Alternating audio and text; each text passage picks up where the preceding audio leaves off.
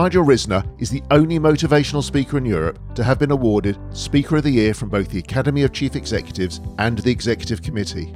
Nigel isn't just a motivational speaker, he's a company turnaround specialist, driving everyone from CEOs to school children to ignite excitement and action into their lives, sharing techniques to break through boundaries we put around ourselves. Nigel has inspired thousands of FTSE 100 and Fortune 500 delegates, school children, charities, and prison inmates across the world to make positive strides in their lives. Author of best selling books, The Impact Code, and It's a Zoo Around Here, the great Jack Canfield of Chicken Soup for the Soul fame said, Nigel has an awesome presence which touches and transforms people's lives. Listen in as Nigel shares with me his very own personal journey and his strategies for self improvement.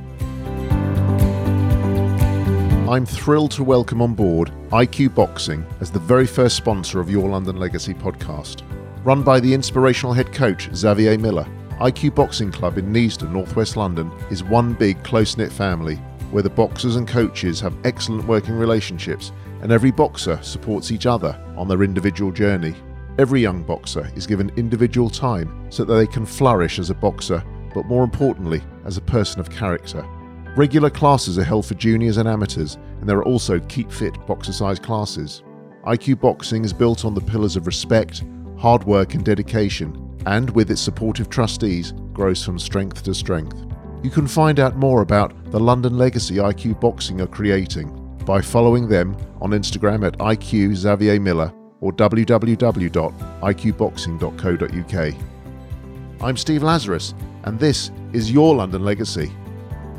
Well, we're good to go, Nigel. We're, we're, we're now talking live on, on the podcast. Thank you for coming to see me. It's an absolute pleasure, and I am absolutely thrilled and delighted to have you on the podcast. And I'd like to welcome to your London legacy Nigel Risner. I believe is that how it's pronounced, Risner. Risner, oh yes, yes. I've been called a lot worse. I bet you have. Yeah. Well, it's an easier name than Lazarus. That's always Nazareth and Lazarus. So very often when I go on stage, I give people phonetically R I Z N E R, uh-huh. and then they say Risner very well, or you get the Rizla papers. Rizla. yeah, I never know, thought be of part of that, but we're not. I never thought of Rizla, but that, that's a good one, an easy way to remember you. But I always ask guests because it can always be a little bit embarrassing. We go right through a conversation and I've got your name wrong a hundred times. And that's okay. That's that's fine. If that's the worst it's going to be, I can live with that. No, that's the that's that's not the worst it's going to be. It's going to get a lot worse. well, uh, it's a pleasure to be here. Thank you for welcoming me into your lovely home in Arkley, which is not strictly London. I think we're on the sort of the borders, the cusp of north northwest London. We are point a third of a mile from northwest seven. Yeah, which is where I hail from, where, where so I live. That's why. Spitting distance. Which is why we, deliveries are quite complicated because we say, you're just outside London. And you go, I don't think so. And they say, but you are. Leafy, Leafy Arkley, I think it is. We exactly right. Yeah, and we love it here. Beautiful, lovely, quiet location. We won't give the address because we don't want sort of groupies hanging outside your door. But Nigel Risner, for those people who don't know, is, and I don't know how to, how quite to describe you as a motivational speaker, motivational guru, company turnaround expert, or irritational speaker. Irritational, yeah. So most of my time is spent working with organisations to take them from where they are to where they'd like to be, and to turn limited people limitless. And so, without getting into a deep conversation about how we do it, we just look at people's potential and organizations' potential and say, how do we just enhance what they do? Uh-huh. Most people do a reasonable job. We want them to do a phenomenal job. Okay. So, just to wind up the, or to elaborate a bit more on the introduction, you've been doing this speaking gig for 20 odd years plus, I believe, not just in London and Europe, but Europe and the wider world. I mean, we're talking about you going to Nigeria to do do so I've gigs? been on the road nearly 20 years. Uh, um, my furthest has been Australia and New Zealand, and my nearest has been Mill Hill. So it goes from one extreme to the other. My smallest audience has been four, my largest has been 7,000. Wow. And, and, I love travelling, but I also like being at home. And, and you said you've done a lot of travelling around London. You said you do more miles in your car around London than I, a lot of people, shall I say. lived in Surrey and went to school in North London, and then I lived in North London, and my office was in Surrey. So I have gone through London probably every day for nearly 40 years. And even including the M25, I've probably gone through London virtually every day at some point for that amount yeah. of time. And you're still uh, still not completely mad yet. no, but I but I like London, and I love driving. through. I love it late at night driving when it's quiet, yes. and seeing places I've never seen. And with ways which just amazes me, there are some roads in London I must have bypassed a thousand. I've never been down this road, uh-huh. so I find that weird. Yeah. Well, I'm looking forward to your favorite place at the end of the conversation because you said it's going to be somewhere you think no one's probably ever heard of. Well, we'll you know that that'll be interesting. But also, just going back to the introduction, oh, you're also an author of many books. Or how many books have you written now? I've written four, and we're just in the process of running a fifth right now. Literally, we are 95% of the way through. Okay. So we'll talk about that maybe a little bit as well. But the books I'm most familiar with, and are probably more familiar to most people, are your. It's not a self-help book, but it's called The Impact Code: Live the Life You Deserve, which is a fantastic book, and I want to talk about that. And also the book, which is it's not a companion book, but it works very well in conjunction with the Impact Code as well. I think is understanding people's personalities and how best to communicate with people. Called It's a Zoo around here: New Rules for Better Communication. And I know you talk a lot about that when you're going around presenting to to companies because it's very because communication is the key to everything, isn't it? Well, it's it's interesting because I got your communication style in about seven seconds, which means I know I'll be gentle with you and I'll be slightly slower in my pace of speech because I know Oh, already what type It's of like animal. is it? I know what type of animal you are. Uh-huh. The problem you're going to have is I'm going to be all over the place because the type of animal I Right, am. so I've got to learn how one to us- manage you. Yeah, so one of us has got to become the zookeeper, which is what the book's all about. All right. Both of us can't be zookeepers, but as long as one of us is a zookeeper, we can then manage the other people. Okay. Well, as host of the show, I suppose it's my it's incumbent on me to try and manage manage you. But you've got a lot more experience than I have in managing people uh, and and large groups, so I'll, I'll do my best. Cool. I'm so sure you will. If I see you veering off track, I'll I'll try and I'll give a tug on your microphone cable to see if I can reel you back in again. So you have a very successful career now on the on the speaking circuit, and that in itself is not easy because it's a I would imagine it's a very competitive sort of market out there. It's a bizarre market because everyone thinks they're a, speaker, Uh-huh. and every four years when the Olympics finishes, all the retired Olympians become motivational speakers. Right. And so then you've got the sports stars, you've got business people, and every day there's another 50 people who join the circuit. The slight difference for me has always been that I've been in business, I've made a lot of money, I've lost an absolute fortune, remade my money. And so I can actually talk about business f- hands on from what I did, what I didn't do, what I wish I had done. Yeah. And so my ethos about businesses, business isn't complicated, people are. So if you look at most people's businesses, if you get the people right, business isn't that complicated. It's interesting that you say more and more people, you know, just in the Olympics and sports people becoming pundits and speakers, you know, and after dinner speakers and all that sort of stuff. S- public speaking is known to be one of the biggest fears anyone has in life. So how come so many people are putting themselves through that? Because it gets bums on seats. Right. So lots of events will want a public speaker so they can advertise that this person will be there. And there are some phenomenal, phenomenal speakers out there who really have a great story. And there are some who aren't that great, but they are a draw. So I'm not going to diss any speakers out there, but there aren't that many speakers who've been in business who've actually worked in business, made a lot of money, lost money, remade money, who can actually hands on say to people, you should look at doing some different things. But but it's a very competitive field and I love doing it and I hope it comes across with my passion. Yeah, no, absolutely. Well, the time I, I met you, I don't know, three, four years ago at a small network marketing, no, it's not network marketing, a mar- small marketing event where we were networking business. And you came along and gave gave your uh, a talk. It must have been an abridged talk because I think you were there for like half, 20 minutes, half an hour. And that's where I got your books. And that's where I found out about you and was very, very impressed by how you held the room in the palm of your hand. That's very kind of you. Yeah. So before you did this gig, you know, the speaking circuit, going around the world talking and improving companies, you, you had another life. You were in business. And uh, talk us a little bit through how you got into the finance insurance I'll industry. two minute Please do, history. yeah. So I left school just before I was 16 and I joined a finance company. And after about two and a half years of just understanding business, and I just had a sense of what business was about, I then decided I wanted to do hotel management in Israel, emigrated to Israel, and within about 10 minutes realized hotel management wasn't for me. And my roommate in a an absorption centre where I was staying was a tennis coach, and I thought I've played a lot of tennis in my youth. I'd like to do that. So I played tennis, I umpired tennis, I coached tennis for nearly two years in Israel, and then a bank rang me whilst I was in Israel to invite me back to London, uh, literally a bank right behind Debenhams, and invited me back to work in a second mortgage department. And I thought, unless I join the army, I need to be coming back at some point, and it was an opportunity too good to give up. So I came back, and six weeks after coming back, the department closed Excellent. and I got moved into collections. Now, for anybody who understands what collections is, if you work for a commercial bank, collections is tough because we repossessed things like a castle to a laundrette to a restaurant to investment properties. And we were a very small department. We had our own collections team in our own bank. After about a year, I saw an advert for a finance broker for a commercial estate agent who I knew from my previous days. He thought I was much older, and I didn't disagree with him when he thought I was much older. And I started a business with £12.80 in 1983 How do you remember that specific number so clearly? because I remember the bank statement because that's what was in the account when I started this company. Um, five and a half years later, I paid him 1.7 million for his 51% stake and had equity and venture capital in my business, which was probably the biggest mistake in my life, but I didn't know that at the time. And we were one of the largest commercial brokers in Europe. We financed nursing homes, residential homes, pubs, hotels all over the country, and we had offices in London, Bournemouth, Brighton, Exeter, Scotland. And I was 26, 27. I didn't really understand what I was doing. And the thing I didn't understand, more, more important than anything else, was managing people. I thought if I just paid them more money, they'd be happy. Yeah.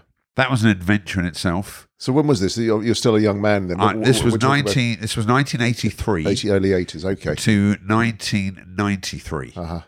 We then lost absolute millions, and I needed to earn some more money, so I decided to go minicabbing in my car. What What was the event or series of events that led you to to losing so much? The recession, the, recession. crash, interest rates being 15%. Oh, I remember those days. and a number of events. So I started minicabbing. The problem was the only car that I had was my Bentley. So I was minicabbing from Woodside Park in a Bentley. Fantastic. And I did it for six months and I got really good at it. So Yeah. st- people started asking me to do bar mitzvahs, weddings, etc. and I still had a day job. After about six months, I realised this couldn't continue and I resigned from my own business and started all over again from home. I had two young kids at the time. And what was really interesting is that when you have a major fallout and you go through one of these meltdowns financially, some of your life changes and you either strengthen your relationship or you break your relationship. Fortunately, it strengthened our relationship. You're talking about your relationship with your wife. I am at this point. primarily. Yeah. Um, and we've now been married 34 years. And I was joking happily four, but you know, we have been married 34 years. But I started doing the same commercial finance from home really quickly without having 75 staff. We were making quite a lot of money, but I realized making money wasn't complicated. Working with people was complicated. Mm. So I did the, the big thing of going to the States, to California, to Santa Barbara to work with a guy called Jack Canfield. Jack Canfield writes the Chicken Soup for the Chicken Soul soup for the soul. and I went back every summer for nearly three years to work on self esteem, peak performance, and then in 1997 did my first presentation. Just stop there a second. You sort of put that bit in about Jack Canfield, like almost like a throwaway remark. I mean, Jack Canfield is a world-renowned sort of success expert. How, how did you get in touch with him, and how did you? He was running what's called a facilitator skills seminar. Uh-huh. It was really a self esteem workshop, but I didn't know that at the time. I thought it was to help people learn how to facilitate self esteem seminars. Right. And I'd had I'd had some involvement in the UK with some personal development courses, and I thought this was the place to go if I really wanted to hone up my skills. Because what I wanted to do instead of doing personal development was do company development.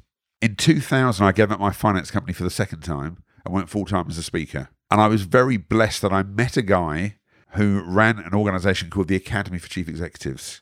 His wife was my Hebrew class teacher when I was three, when I lived in Surbiton.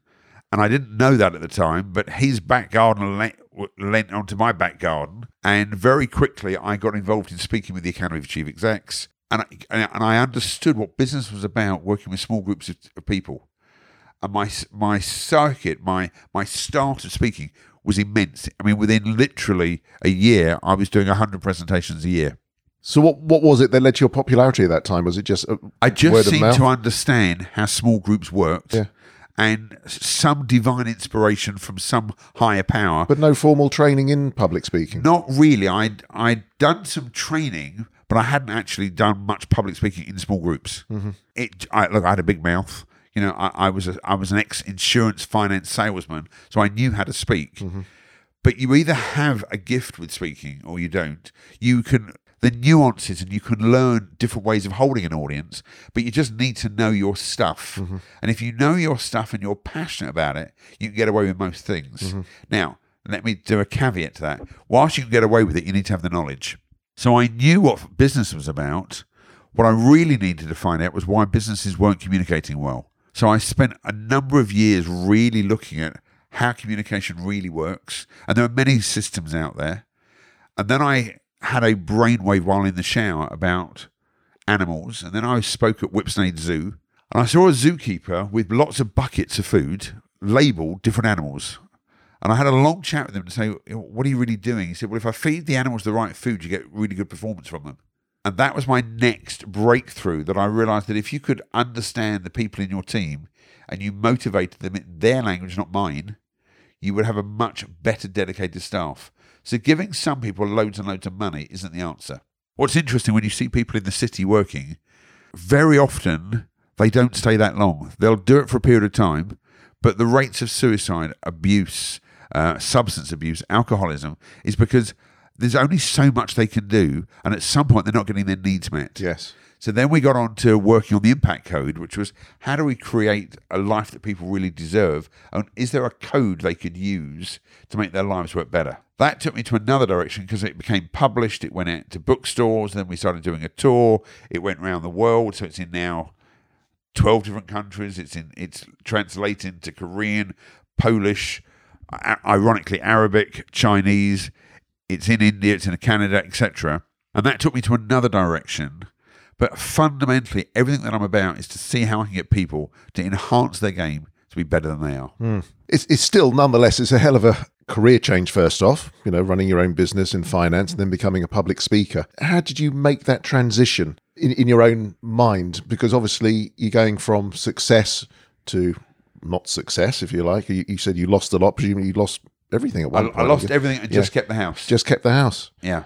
And then moving into the public speaking arena. I, I was still doing the finance for two and a half years. Right. So you had So some, I was working in my own home, and, it, and whenever there was a speaking opportunity, I would leave. so you're running them in parallel to each other. Wow. And what happens is at some point, your brain says, which one's your favourite? Hmm. And then at some point, you go, which one am I most passionate about? And then at some point, I had to take a financial risk to give up the finance company and dedicate every waking moment to working with people. And it was scary the first year. But what happens is, if you have a big enough what and you don't worry about the how, it's amazing how the universe su- su- surprises you. Yes, absolutely. And, and if you listen to Simon Sinek's book, his his power of the word why, why are you doing this? And if you know your why and you have a big enough what, life doesn't become Yes. complicated. So it wasn't a financial decision. It, the change wasn't motivated by finance. It was, you know, your success has followed as a result of following your passion and, your, and what you wanted to do. If you do what you love and you love what you do, there's a chance of success. Uh-huh. If you hate what you do and you're getting well paid, it's short lived because at some point you get into resentment mode. because it's not fulfilling. Yeah. And you're not getting, you know, the warm hug that you feel you need. However, money is important. Yes. So there comes a point where you have to look at what money do I really need compared to what money do I want. And so often I ask people, instead of what do they want in life, what's missing in their life? Which is the same question, by the way. It's just an emotional difference. And what what was missing in my life was fulfillment and actually joy in working with people. So I could do the finance, and it wasn't complicated, and we financed thousands of properties. But after a while, what I realised was to work in someone's business was the answer. And if you remember Sir John Harvey Jones' troubleshooter mm-hmm. program, he was my hero because I love the idea he would walk into a business and just walk around a business for a couple of days and then give some advice. And I remember in in 2001, I was asked to go and look at a business. And I remember smiling as I walked around this factory, and they were an industrial clothing company. And I remember saying to myself, I'm doing my dream. And I, and I know exactly where I was in Kennington. I know exactly which floor I was on. I know exactly where I was because that was the moment I was actually living the dream.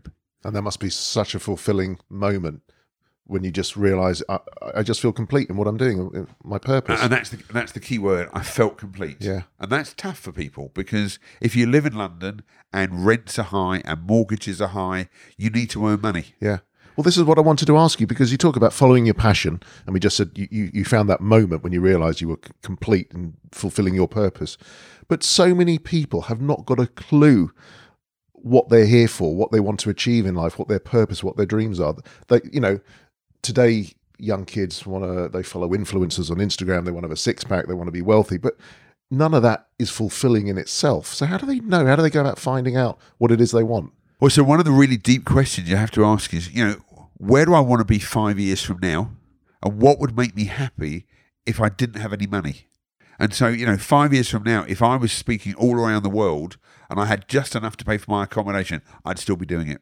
Presumably, you ask that question of your audiences. You've got to think about what you want and what you're passionate about. Do you get different? Is, is there a commonality to the answers that you get across Well, the world? lot, well, first, what everyone says, well, I need to provide for my family. Then you look at why divorce is so high because something is missing either in the relationship or they're not providing what the family needs or what they want. And when you don't provide what you want and you don't get what you want, then you go into resentment. Then you go into you. You need some sort of substance to make you happy which is why drug abuse and alcohol abuse and people having marital affairs and all this make it's an instant dopamine hit. yeah.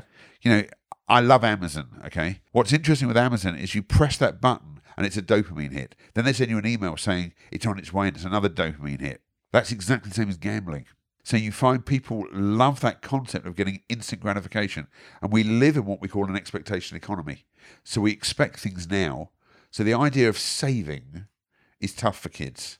And you know, the reality of them buying a house is unbelievably tough, especially if you're living in London. You know, if you think the average property in London is nearly four hundred thousand, Crazy. how do they save for that when they just expect it now? You know, so they go to university, they don't really want to come back and live with their parents. They can't really afford to rent, so they come back, but they're they're annoyed. They're living with their parents, and their parents want to know what they're doing. Then they find somewhere to rent, and most of their money is going into rent. So then they travel or go further. And they all want to do another gap year. So they're looking for some excitement because this instant nowness isn't there.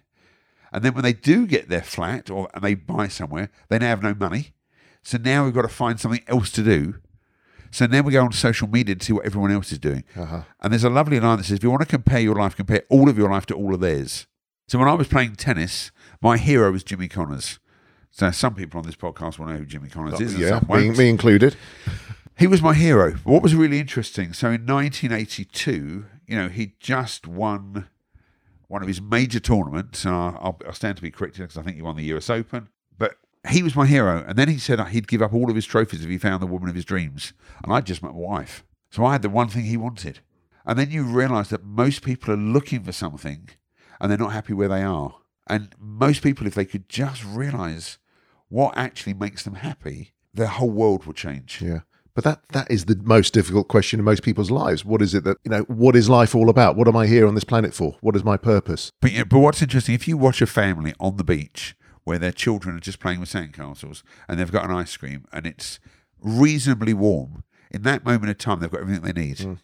The problem is they then go on Instagram and they see someone in Santa Monica, they see someone in Saint Tropez, and then someone's on their boat and they think, this isn't enough, I need that. But in that moment, that was exactly what they needed. Mm. So they get this FOMO, this fear of missing out syndrome. And what they don't realize is that most of the people they're looking at, they don't know their lifestyle. Yeah. And indeed, some of the kids today, a lot of the kids today will follow these influencers on Instagram, you know, the ones who've been on these um, Love Island things. And they think, oh, I want to be like that, I want to be like that, I want to have their money, I want to live on the beach and these beautiful people. And then it's only later when, you know, unfortunately, tragedy happens in their lives. You know, they take their life, they find out they're on drugs or being abused, you know, then they realize that there is another side to their life which is, is hidden from camera. And unfortunately, and I've done a couple of TV programs, TV programs are designed to keep people attracted to the program. So you're looking at people that look television worthy, that look attractive to watch. And it's interesting that you think their lives are complete. And when you look at a program like Love Island or whatever, and it's on for an hour, they've been filmed for 24 hours. You are seeing 40, and it's on most commercial channels are only 42 minutes for every hour they're filmed.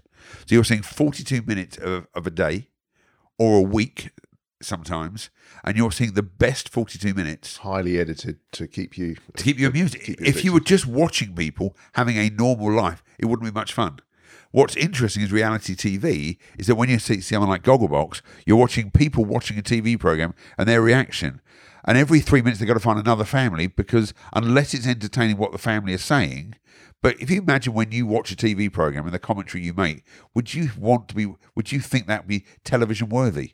So you're finding couples that are an interactive family that make funny little comments watching a TV program, and people watch it. Hmm. Because all we want is snippets of people's lives. Yep. keep, is this dopamine hit you said? I mean, you mentioned Amazon, and I, I, I don't think I'm addicted, but I buy loads of books. If so, if you recommend a book to me today, I'll guarantee it'll either be on my wish list or I'll have bought it by the end of today. But but Amazon do something very clever because then they send you another little email to say people like you are buying things like this, and you think, Yes. "Oh, if people like them are buying it, I ought to buy it," and they will then sell another twenty three percent of goods for things you never even thought about because we think we need to be like them.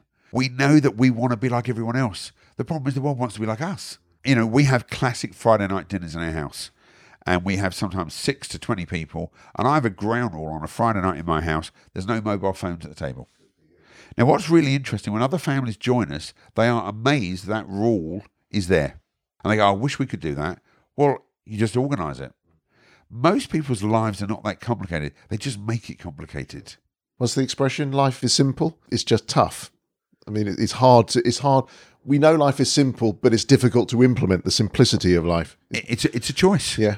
I mean, having had major brain surgery over the last two and a half years, I, I've not had one of those epiphanies and my whole life has changed.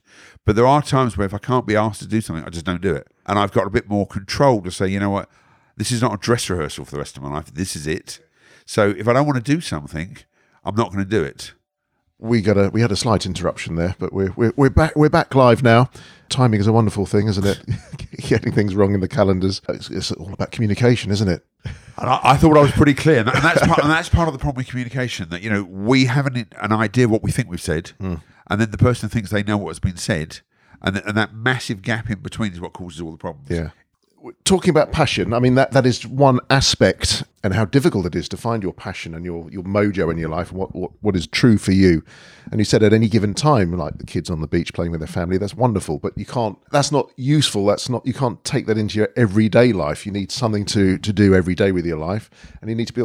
And so many people don't feel comfortable with what they're doing and know know what to do to make the next step in the right direction. So what? What is the thing that they should do? What is the first thing that somebody should do to try and understand?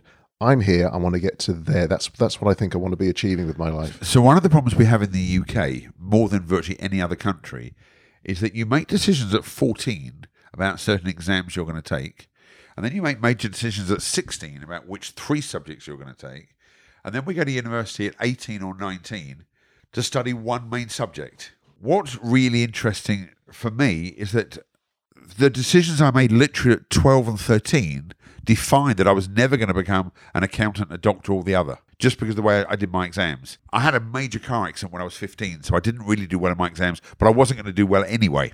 But the way our education system works is that we don't gear people up for more than one type of job. So they have a fixed idea what they want to do. What's ironic is if you looked at the percentage of people who finish a degree and never use their degree and go to something else, it's slightly bizarre. However, education is important and the idea of study is important, and university is great. At the age of about 21, 22, millennial workers and the new way of working is they want something now and they expect a massive salary, even though they don't know very much. The next generation who are 30 to 35 have already been in a job for 10 years and they now seem, and this is just my take on it, they seem to think there must be more to life. And they've now got some young kids and they think they're bogged down with it. And it's very difficult for them, in, in a way, to take a risk. The problem is they're going to be doing the next job for the next 20 years if they're not careful. So at some point, they have to really look at themselves and say, what do I want to be doing that I'd love to do? And that the idea of a secondary job, whether it is Uber driving, whether it's using the internet for some secondary business, whether it's design, podcasting, whatever it could be, people have got to start experimenting on what they want to do because they still need to earn their they still need to have enough money for their mortgage. My fear for people is they're not willing to take a risk. So there's a lovely line that says, "What would you do if you knew you couldn't fail?" And if people really answer that question and really did something that's very brave for people, I often advise people if they could save enough money to not work for two years, what would their life look like? It's a good question. And what, what what's what's the general feedback you get? I don't Well, know. well, it, uh, first of all, it's, it's a hard exercise. Yes. But it's amazing how we can save for a house. The question is, could you save enough money to not have to work for a year? Because if you could, could take that risk of doing so, so I took the risk of giving up my finance company to go speaking, but I did it part time. If I really wanted to write internet codes, or I really wanted to do other stuff on the internet, or I wanted to design, and then I decided I needed time to write the book. So you can write a book literally in six weeks, and you can upload it onto Create Space on Amazon. So you could be an author in six weeks if you wanted Yeah. to. Question then is how do you promote your book? People then you can use YouTube for um, voice and for adverts and for their singing career. And lots of people have used different mechanisms to go ahead. The problem is, it's finding a job you're going to be satisfied with, and it's not easy. So it it feels to me almost like the old, what we used to call the midlife crisis is no longer midlife. It's almost like much earlier in your life. It's almost, you know, when you, you're young and you're, you're maybe getting married or you've got your foot on the ladder and you, you've been work for a few years and you think, well, this doesn't fulfill Well, me. that's the problem. By the time, so my son is 32. Uh-huh. He's about to get married. I'm sure they're going to want children quite soon. At the age of 35, 36, he's then got to provide. He'll have a mortgage. He'll have young children. He'll have to provide. He then just can't be free and easy and start going around the world. Now, my daughter, and she'll be uh, mortified when I say this, loves to travel. But she's single in a way. I mean, she's in a relationship, but she she's done many trips abroad, and that's her passion. So she works hard to travel. But the minute you're involved in a serious relationship and you've got children and you've got a mortgage, your life changes. And you have to start making decisions now. What makes me happy? Hmm. And it isn't easy. But you've got to start thinking what part time work could I do? What new things could I try to make my life fulfilled? Yeah. So when you're talking to your um, y- your audiences, particularly in the corporate environment, are, are you talking to them from a corporate perspective as well as an individual? They got you're asking them to look at themselves within the workplace as well as their personal lives. I'm doing both. We're doing both. So for you to be fulfilled. And there are times where people will finish, you know, not necessarily just because of my session, but I will be the catalyst for someone to say, you know, I think I need to move department. I think I need to change what I'm doing. And people who don't like what they're doing, but are really good at what they do, companies should make them leave. Why is that? Because if they're not fulfilled where they are, they're not going to give it 100%. They'd be better to let them find what their passion is. And, you know, Richard Branson often says, you want to train people well enough so they can leave, but love them well enough so they don't want to leave. Yeah. So it's that balance between if you have disenchanted people working in your organization, they're not going to be giving it 100%. So you want super nice people working in your organization that you can train as against super intelligent people who aren't nice. But you also want to push them so they're not working within their comfort zone as well, presumably. So they're, they're stretched. Yes, but you need to find out what their personal goals are. Mm-hmm. So often I'll say to people, Do you know what the top five personal needs of your staff are? Because if you can support them in their personal needs, and if you can support people to get their dreams, you'll keep your staff. Mm. And it's rarely money as one of the main drivers. Money has a point to it, but there's, you know, one of the beauties of this generation that we live in now is that more people can work from home. But that's dealing with trust. So the, the joy of not having to go all the way into the city every single day, but then people want camaraderie. They want to be able to work with people.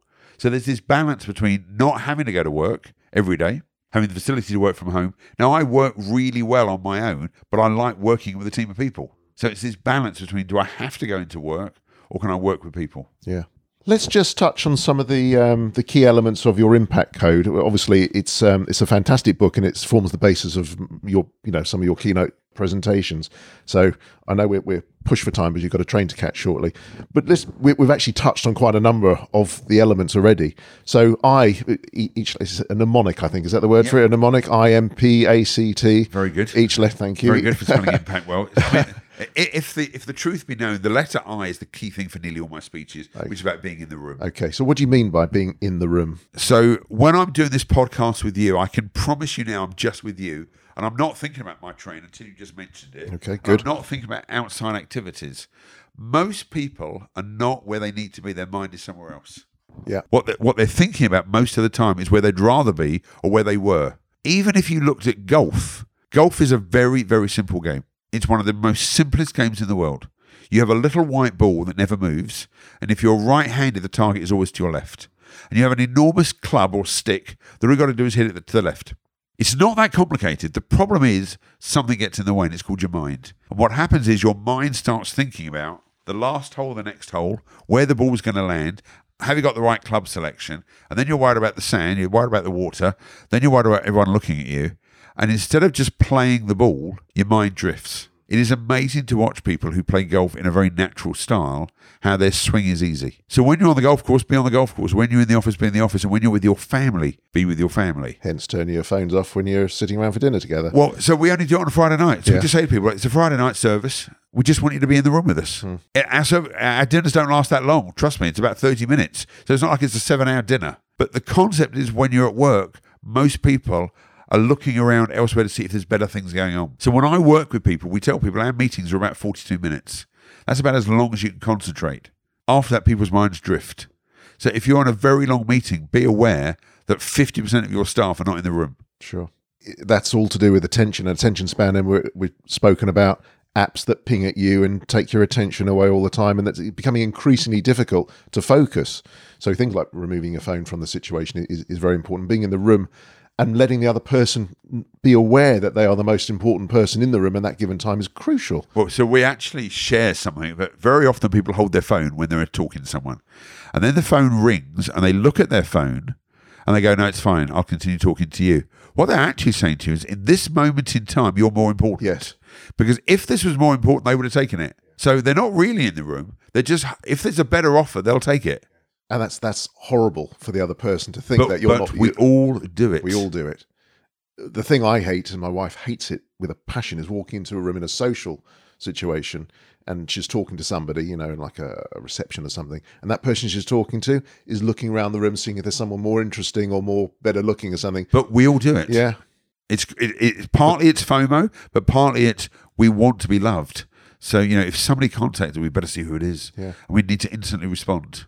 But there are people who who are known, you know, film stars, for example. They say when they come into the room, it appears they spoke to me as if I was the only person on the planet. They made me feel so special, and that one-to-one connection is so important. And if you've got and that people skill, never forget it. That's the Yeah, whole point. yeah. So the I of the impact code is all about being in the room. And if you're in the room, your life works. yeah. Now, the, the following uh, two of the following letters are M for modelling the best, and P. Uh, uh, uh, we'll come on to A in a minute for action.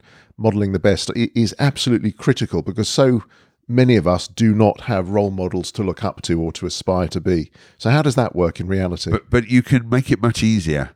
So a role model doesn't have to necessarily it doesn't even have to be a role model. It could be a business, it could be something you've seen. So you know, sometimes you'll go to a restaurant and someone will just do something you think that's super cool. You know, I go to a restaurant virtually every month to the same restaurant and the the head chef knows exactly what I want. He's remembered what I'm doing, and then every six or seven months he just doesn't charge us. And you just think, how cool is that? He knows we're coming back. We've been going there for years. But if you were to model off that concept of knowing your customer, giving something that's unexpected, and probably more importantly, just being nice. So, you know, if you look at McDonald's when they ask you literally a second before you order your food, would you like to large it? And they ask you that question because at that moment in time, you're at your highest state of, you know, that dopamine hit. You're waiting for your food. You can smell the food. You can see the food. And 30% of people go, okay, yes.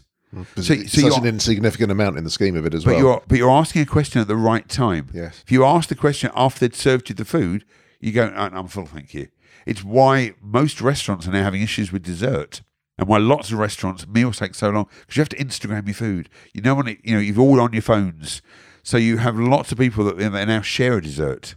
So in the old days, you'd have a you'd have a, a starter, you'd have a main course and dessert. Now the the whole dessert pattern has changed. So if you want to model off the very best, look at people you admire. What do they do? And you don't have to like everything they do, but you have to look at some things they do. So it doesn't matter which leader you look at.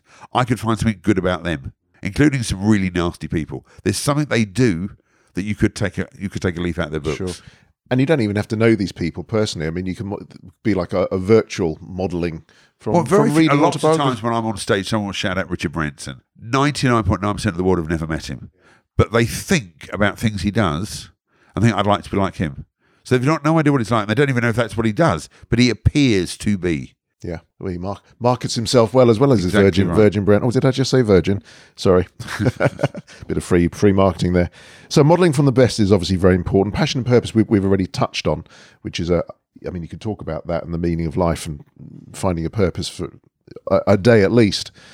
Action to me, action is one of the biggest things to move you from A to B. on- Once you understand what you, where you want to go to, There's, what's the expression? If you're going in the wrong direction, it doesn't. If your ladder's up against the wrong wall, it doesn't matter how how much action you take. But action, So, the, so my big thing about action is uh, is to say to people, ready, fire, aim.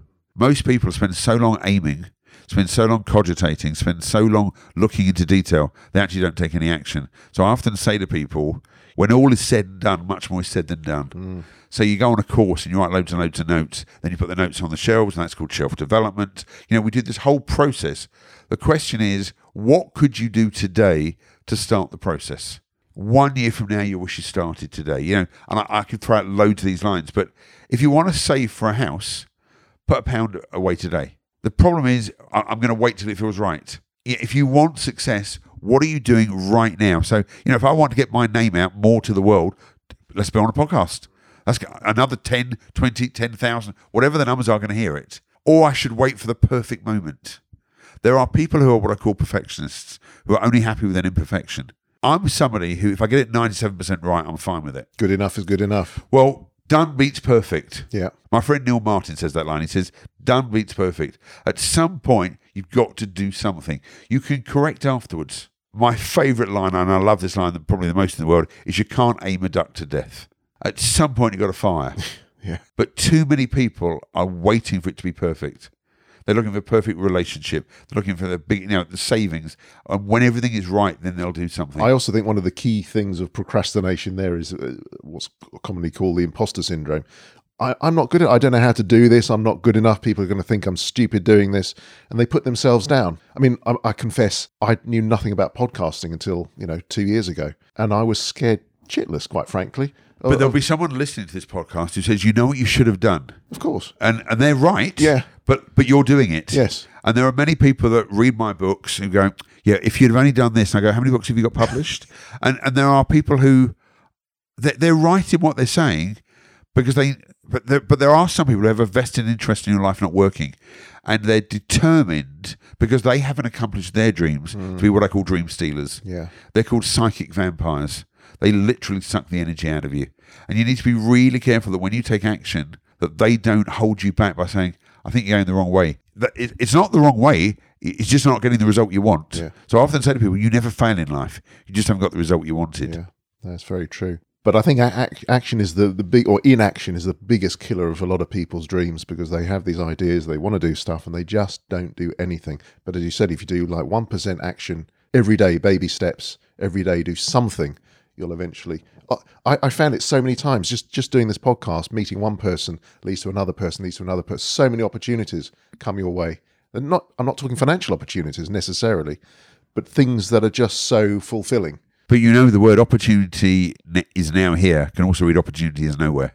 Yes. and, and that's the whole point that you know the action you take and you know every single day i ask myself am i 1% closer to where i want to be i don't know but i'm, I'm, I'm on that journey Yes. am i 1% of losing my weight yes Yeah. am i 1% in fulfilling my dreams yes am i am i spending 1% more time with my kids yeah know all those things you can't do 100% No, and the journey is the crucial thing. Was the journey is the here and now. yeah It's not. It's not where you end up, because nobody knows where you're going to end up. You're not. You know, you've been through some pretty traumatic uh, health issues over the last few years. You don't know if you're going to wake up the next day. So today is the the only important thing, and that is part of the journey. You've got to enjoy enjoy your time, enjoy what you do. It's absolutely crucial. Don't don't wait, and that sort of feeds nicely into the next thing because we talk. See from impact is what you talk, talk about comic comic relief. Well, you need to have a bit of fun with what you're doing, Exactly. You know, and too often, you know, we need to take ourselves seriously, but our jobs we need to take ourselves lightly and our job seriously. So, how much fun have you had in the last week? When was the last time you had a belly laugh? No one's ever gone to the doctor and said, you know, I'm just laughing too much. Yeah, it's just a bizarre concept. So. There is fun in most situations, or you can take it seriously. So, you know, there are times where I know I'm getting pissed with something, and if I could turn it slightly, it can be quite comical. And so we, we look we look for comic relief. We look to take things a bit lighter, so we're not so stressed. When you know, if you look at the word stressed, if you spell it backwards, it says dessert. So for someone like me, I just have to make a decision: am I stressed, or do I, do I, or do I want a dessert? And people, when you're in conversation or when you're presenting, as you do all the time, people remember the comic moments, the fun moments as well. That'll be the bits they'll they'll take away. Well, it's not even just how they remember it, but you just got to make people enjoy the process. So I often talk about enjoy and enjoy. So I'm enjoy when I present, and I enjoy when people get something out of the presentation. But if you're not enjoy with what you're doing, you can't enjoy it. And finally, T for T is for trust. Is that trust in yourself, trusting in the process? What do you mean by that? So there are three aspects of trust. So I have to trust you that this podcast is going to work and it's going to go out whatever. Fingers crossed. No, but but I just trust the Yeah, yeah, process. yeah. So there's a process that we're doing. I, I, you know, I see red light too. I've got no idea what it means, but you just have to trust that it's going to work. It may not, but you've got to trust the process. Uh-huh. Otherwise, we'll be doing sound checks for the next three hours. But the key bit is trusting yourself, because very often we have what's called a gut instinct. And you may or may not know this, but your gut instinct comes from what's called the vagus nerve, which goes literally from your brain to your gut. It's a nerve that goes all the way through your body. And often, when you have that feeling in your stomach, this doesn't feel right, your brain's giving you a message to trust your gut. Your gut really is your second brain. If you were to write down every situation where you had to make a decision based on instinct, 95% of the time you'd be right. But because we don't trust our instinct and we don't have a what I call a gut diary, we don't know if we're trustworthy or not. So I know what I'm really good at and I know what I'm not good at. And if I trust myself that, you know, we could fit this interview in, I can get to Watford train station, I can get to Birmingham, then I can go to get to Solihull, then I'm going to Newcastle tonight. I trust it will work. I don't know the train schedules exactly, and I don't know exactly when it's going to work, but I trust myself and I trust the process. But too often, we want firm evidence that everything's going to work. Yes. I, I once heard it was put to me, uh, or I read it somewhere, that when you get in your car, you trust that people are going to drive on their correct side of the road and they're not going to come into you. And we do that every day. We have to have trust in systems and in processes and in each other. But I will tell you now 98% of the world are trustworthy. Are trustworthy. Yeah. Yeah. So you have a choice of not trusting because of the 2% or trusting because of the 98%. So it doesn't matter what you do, there'll be 2% who will let you down. So why do we? Why are we more distrustful if there's only two percent who are going to let us down? because that's our past that tells us it didn't work. Uh-huh. And our past is much stronger on bad memories than good memories. So we don't want to get hurt. We don't want to get rejected. The best way not to get rejected and hurt is not to play the game. And that's why presumably all the news is bad news rather than good news because it's what we Well, listen to. Well, also, if you just read good news, it's not much fun. yeah. So we quite like a tragedy. If, you know, if you watch something like Coronation Street in EastEnders and everyone was having a good time, how boring would that be? So, so it's just not real life. The problem with trust is I trust everyone until they let me down. Now that's going to be a really hard concept for some people who listen to this podcast. Yeah. They'll say, "Well, how can you trust them?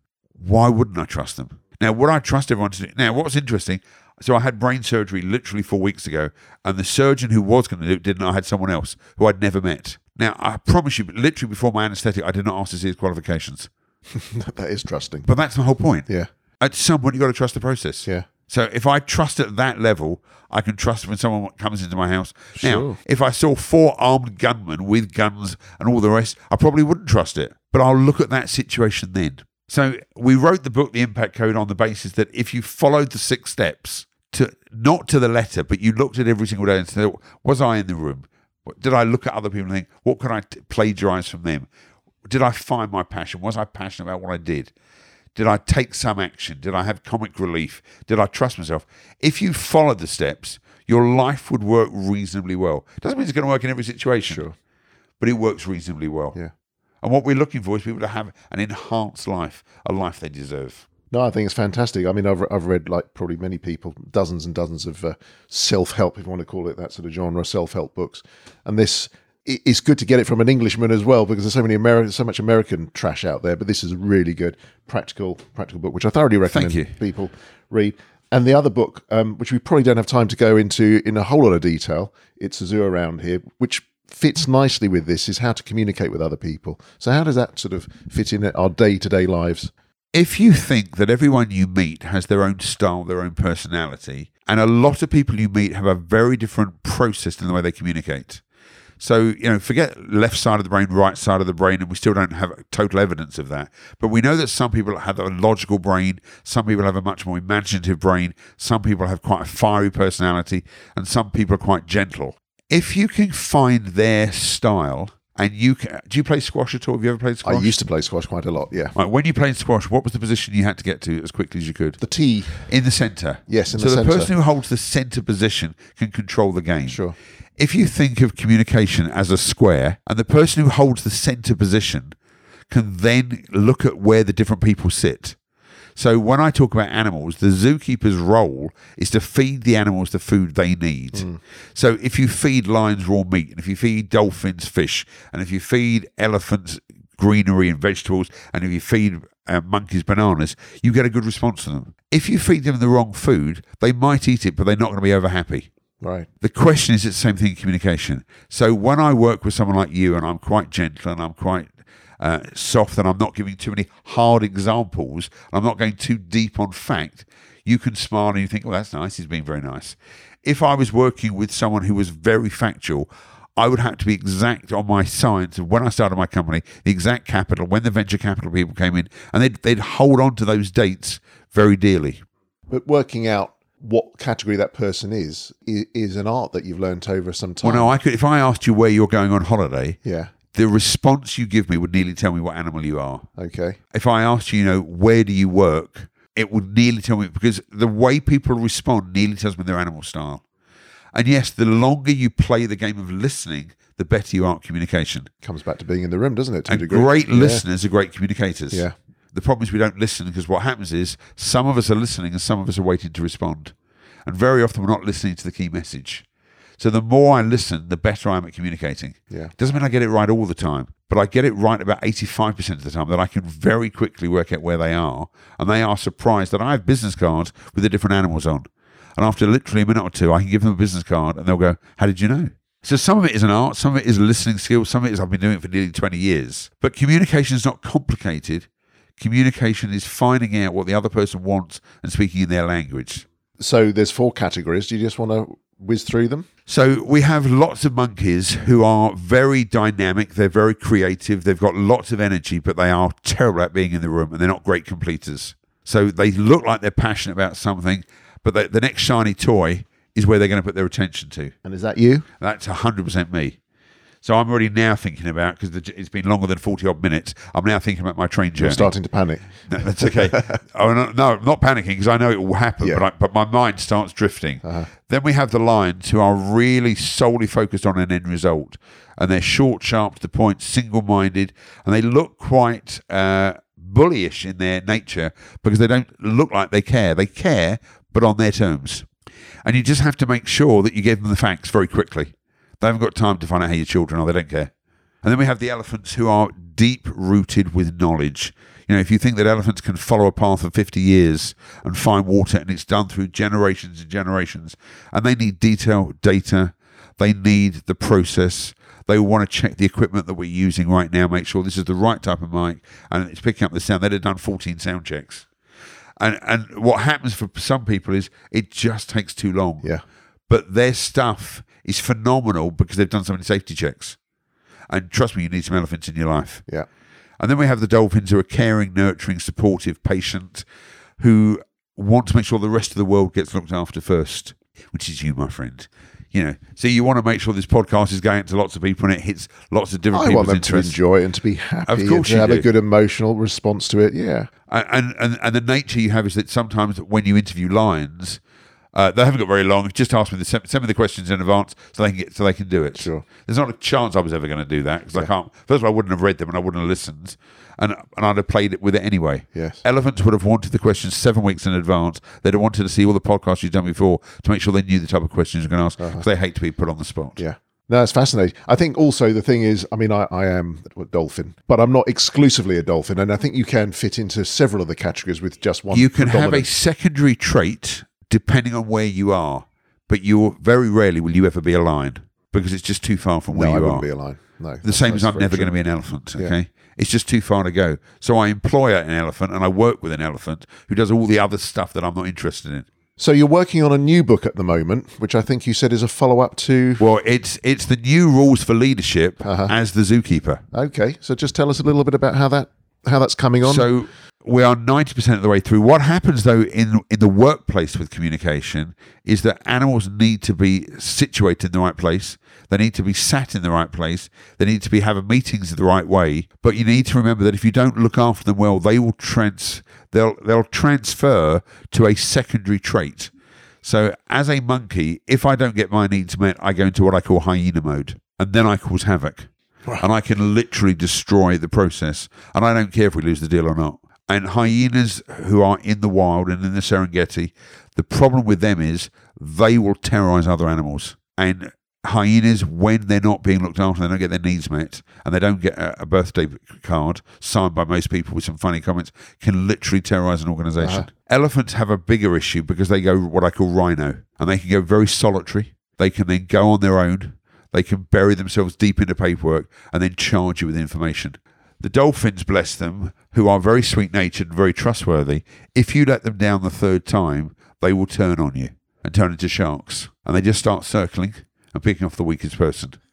And you know that's what you can do. Better watch out for that.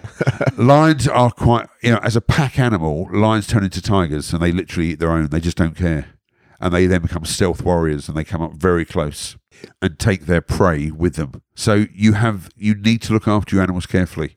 And in the workplace, with all that's going on and with trust in the workplace and with people working from home and with an, an expectation economy, especially for younger people, they expect things now. And if you don't give them what they want now, they will turn. So these people who've always been great will turn on you. So we're t- telling you how to deal with them. and when is this book going to We be hope to be published? up by the first of July, but I'm a monkey. So that means an absolutely nothing. Okay. Well, we look forward to uh, to reading that as a an addition to the other fantastic books that you've you've written, which I thoroughly recommend to people. I, I know you're pushed for time, so we're gonna we're gonna start to wrap up now. We're at the time of the interview, uh, and in fact, Nigel's just reminded me. I hadn't forgotten, but he reminded me because he's a he's a monkey, and he wanted it he wanted it sorted, didn't he? That the time of the interview where I ask my guest to name one or two secret, fascinating, interesting places in and around London that they love that perhaps other people aren't aware of. But Nigel reckons he's got a place that none of us are going to know about. well, no, you'll know about it, but you probably won't understand how phenomenal it is. Go on then. And it's Horse Guards Parade. Okay. Now, every Sunday for literally seven years when I was growing up, I went to changing changing of the guards. Oh, crikey. But there are two parts of changing of the guards because you nearly said about Buckingham Palace. Yeah. That a little band comes out from virtually from by side of Clarence House, Uh-huh. and the little band isn't allowed to play until it's gone 162 steps away from Clarence House because there's a little church there. And they're not allowed to play till they get to the light. So we would, I would march with my father. I then did it with my son with the small band that would get to the Mall and then turn right to go to Buckingham Palace. And then we'd run through the park to where the, the barracks are, where the large band would come out uh-huh. before it going to, to Buckingham Palace. But if you went an hour before at Horse Guards Parade, they would be changing the guards at either 11 o'clock or 10 o'clock, depending in the tourist season. Right. So uh, military bands are one of my favourite passions. Who knew? That's the point. and so I've done the Edinburgh to the Royal Tournament, and in the old days, the Royal Tournament was the most magnificent thing. But military bands are one of my favourite things. And Beating of the Retreat, the Horse Guards Parade, which is literally happening the next couple of weeks, is one of the most fascinating things to do. So Trooping of the Colours for the Queen's birthday, Yeah. but Beating of the Retreat is literally normally a week before, where they will parade for like an hour. And it is one of my favourite things in the You'll whole be wide going world to this do. year? I hope so. Yes. Yes. Do you have to book up, or you just you just show Uh, up? you can you can be near, but if you want seats, you have to book for Beating of the Treat. Trooping the Colour has two rehearsals, so it's very interesting how unbelievably it is done so well. And you get tickets for the rehearsals. It's nearly impossible to get tickets for Trooping the Colour because it's for dignitaries.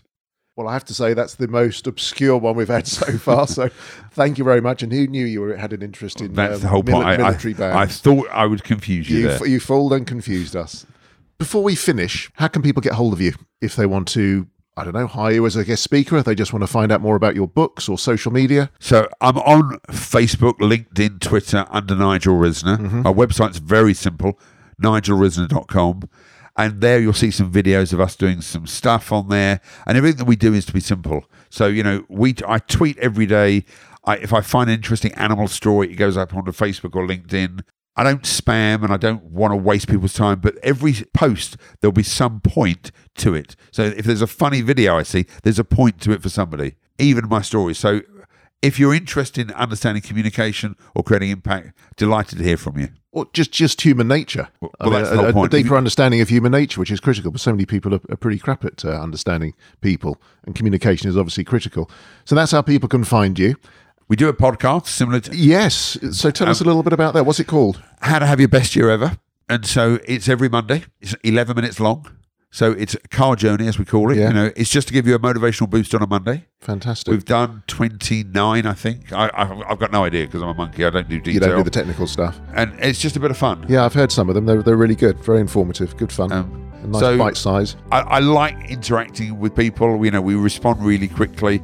I probably speak about 100 times a year. I'll do 30 countries this year. And I love what I do. And it's been a pleasure and an honour to do your podcast. Thank you very much, Nigel. It's been a pleasure to have you on the show. Thank you. Every week here at Your London Legacy, we bring straight to your device a new and fascinating guest with a wonderful London based story. We hope you enjoy listening to their timeless stories as much as we enjoy creating them for you. If so, the best way to show your appreciation is to subscribe to the show. Simply go to www.yourlondonlegacy.com and pop your name and email in the box where shown.